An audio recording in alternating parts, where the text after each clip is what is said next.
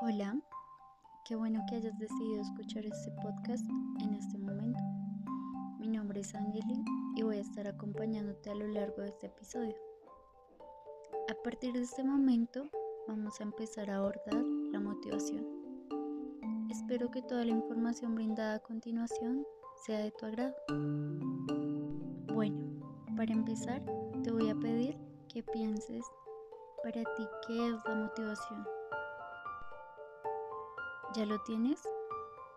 Bueno, si pensaste que la motivación es la satisfacción de alguna necesidad o un deseo, puedes estar confundido, ya que es bastante común que se confunda la motivación con la satisfacción de alguna necesidad o de un deseo. Pero la motivación se refiere al impulso y al esfuerzo que necesitamos para lograr una meta, mientras que, por otro lado, la satisfacción se experimenta una vez se ha alcanzado la meta. Es decir que, mientras la motivación implica un impulso hacia un resultado, la satisfacción es la experiencia del resultado. Bueno, y te puedes estar preguntando, ¿la motivación en dónde la puedo encontrar? ¿En dónde está la motivación? Pues déjame contarte que la motivación aparece en todos los ámbitos en los que desarrollamos una tarea o una actividad. Por ejemplo, la motivación puede estar en el trabajo, también la podemos encontrar en la escuela, también podemos encontrarla en perder peso o en actividades como jugar al tenis, ya que la motivación es la fuente de energía que nos permite ser perseverantes en una determinada tarea. Además de esto, nos permite lograr los objetivos propuestos, crear hábitos e intentar cosas nuevas.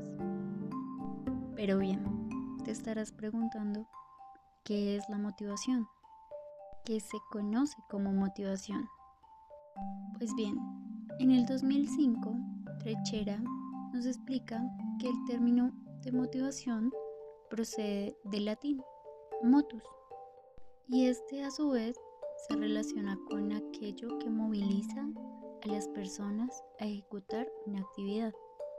Entonces, se puede definir la motivación como el proceso por el cual nos planteamos un objetivo, elegimos rutas y utilizamos los recursos adecuados, además de que mantenemos una determinada conducta con el propósito de lograr una meta. Se ha llegado a pensar que la motivación es una de las claves explicativas más importantes de la conducta humana y que esta nos ayudaría a explicar el porqué del comportamiento, ya que es gracias a la motivación que las personas iniciamos una acción, es decir, allí inicia nuestra activación. Esta activación a su vez se va a dirigir hacia un objetivo o una dirección, y es la motivación la que apoyará nuestra persistencia hasta que alcancemos nuestro objetivo.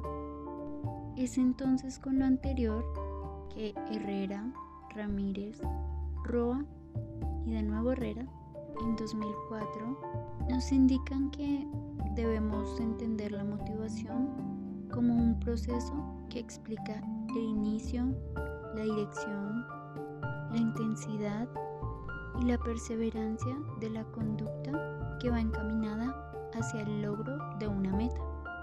Y esto a su vez podría ser modulado por la percepción que puede tener el sujeto sobre sí mismo y por cómo percibe las tareas a las que se tiene que enfrentar para llegar a la meta.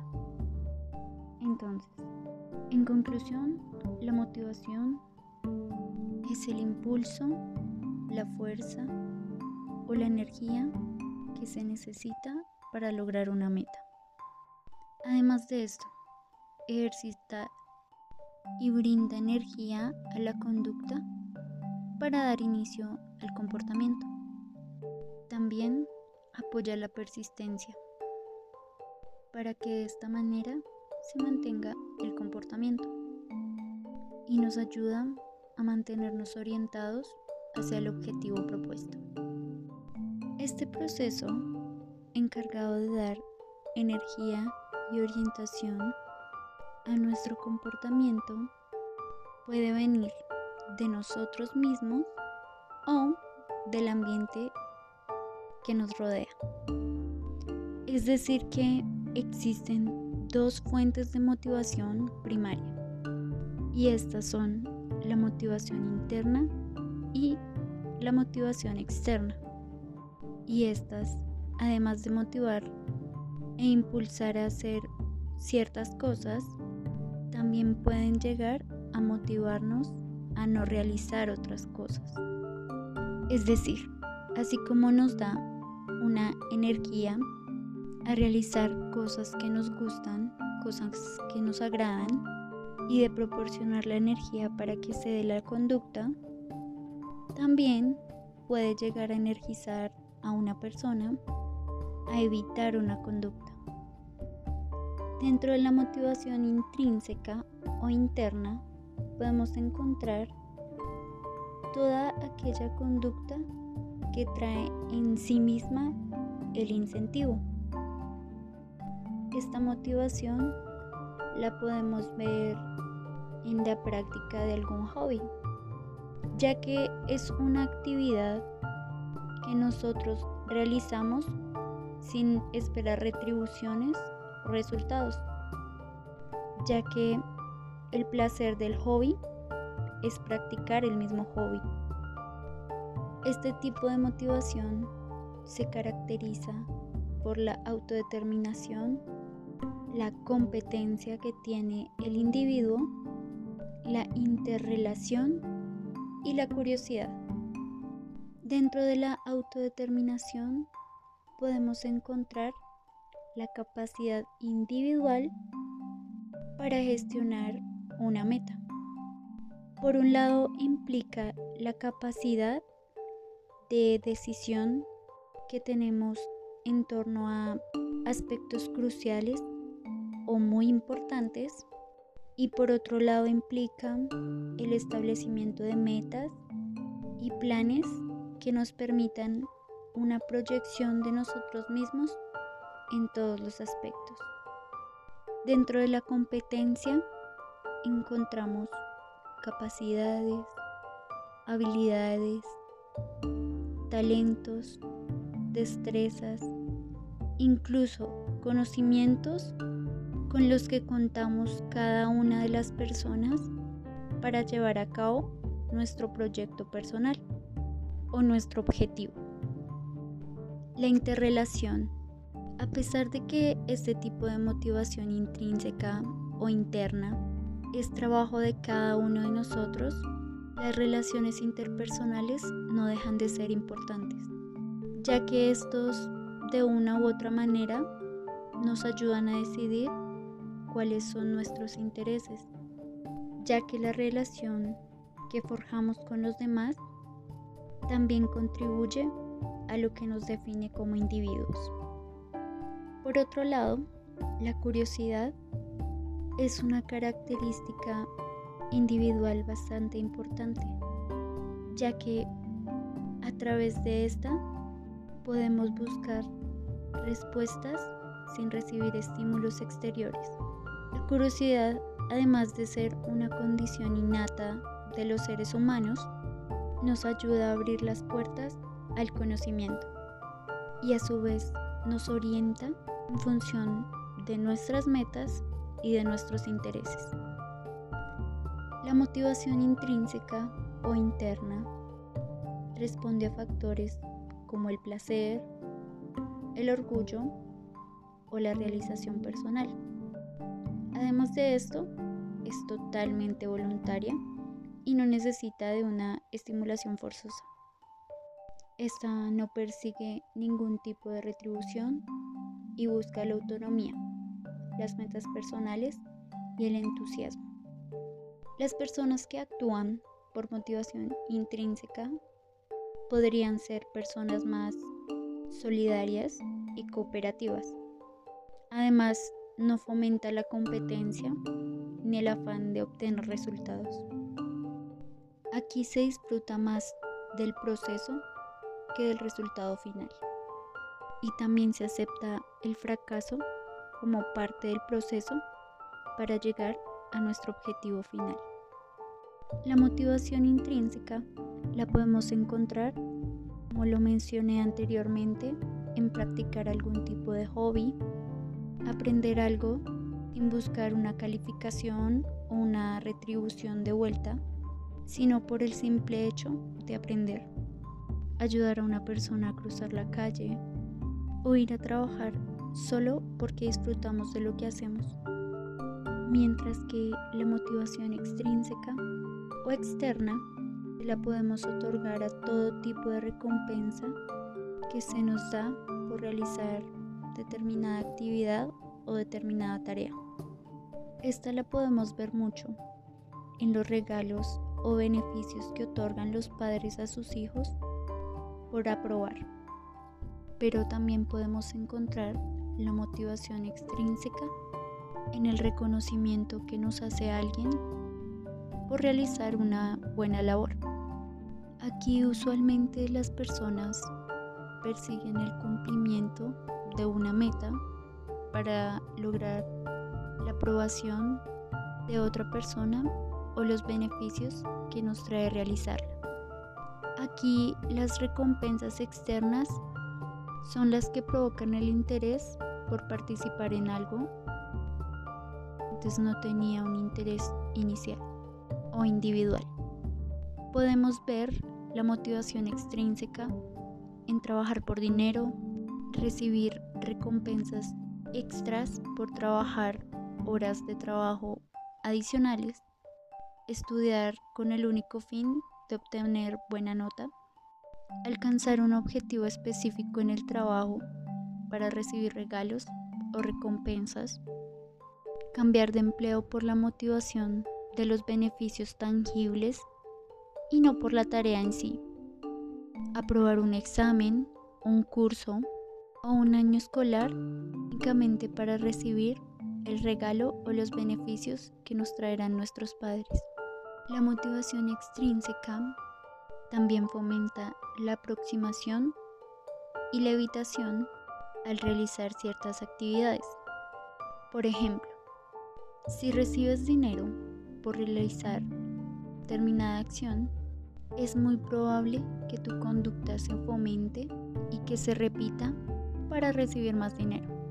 Mientras que, por el contrario, si en vez de recibir una remuneración económica por la actividad que realizas, y lo que recibes es una multa, es muy probable que evites realizar esa actividad de nuevo, ya que, como dijo Sandrock en dos mil dos, las recompensas externas y los castigos son centrales en la determinación de la motivación de las personas.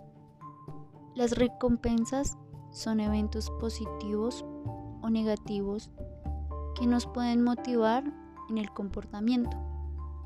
Las personas que están de acuerdo con emplear o brindar algún tipo de incentivo recalcan que esto agrega algún tipo de interés y motivación a la conducta, ya que el incentivo dirige la atención de la conducta hacia comportamientos adecuados y la distancian de aquellos que consideran inapropiados. El proceso de la motivación inicia con la ocurrencia y aparición de un estímulo.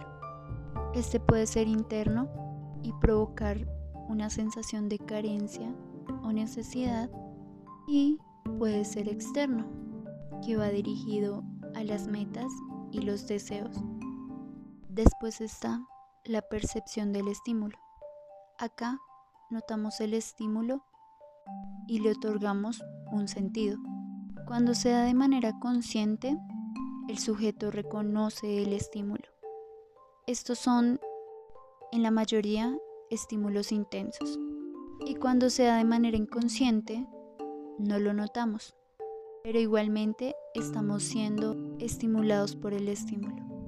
Después de esto, entramos a evaluar y valorar el objetivo. Aquí analizamos los recursos, igual que las dificultades, y le asignamos un valor al objetivo.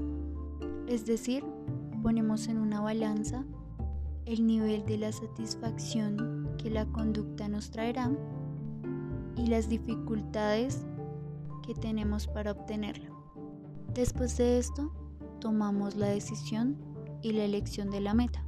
Si el valor del objetivo y la expectativa son altos o elevados, el deseo no tiene que ser tan intenso para garantizar la ocurrencia del proceso.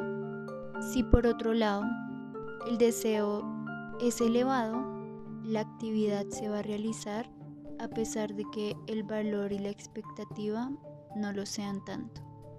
Y si por el contrario, deseo, valor y expectativas son bajos, no se realiza la activación. Después de esto, inicia la actuación. Aquí todos los recursos energéticos se dan para llegar a la meta. Esta es la variable responsable del inicio de la acción, así como de la persistencia y la intensidad que imprimimos en ella. Después viene la dirección. Aquí las elecciones de cada uno de nosotros se vinculan al objetivo y la consecución, es decir, tanto elecciones como acciones van dirigidas para lograr alcanzar nuestra meta. Por último, realizamos un control de resultados. Acá entramos a comparar si lo que tenemos o lo que alcanzamos estaba dentro de nuestras expectativas o no, y si se satisface nuestra necesidad o nuestro objetivo, el organismo retoma su estado de equilibrio hasta que otro estímulo se presente, mientras que si la necesidad no quedó satisfecha, el individuo puede generar una nueva elección que lo lleve al cumplimiento de la meta. Este proceso lo podemos ver evidenciado cuando tenemos frío. En ese momento, la elección de nuestras metas va dirigida a abrigarnos. Incluso cuando queremos comprar una casa, un carro, una moto, realizamos el mismo proceso, ya que, como le dije con anterioridad, la motivación o la conducta motivada provoca la activación que lleva a que la conducta sea concretada. Por esto, al tratar de trazar una meta o un objetivo, analizamos bien qué tanto esfuerzo y dedicación nos tomará llegar a él, el objetivo, y qué tan satisfactorio sería movilizarnos hacia él.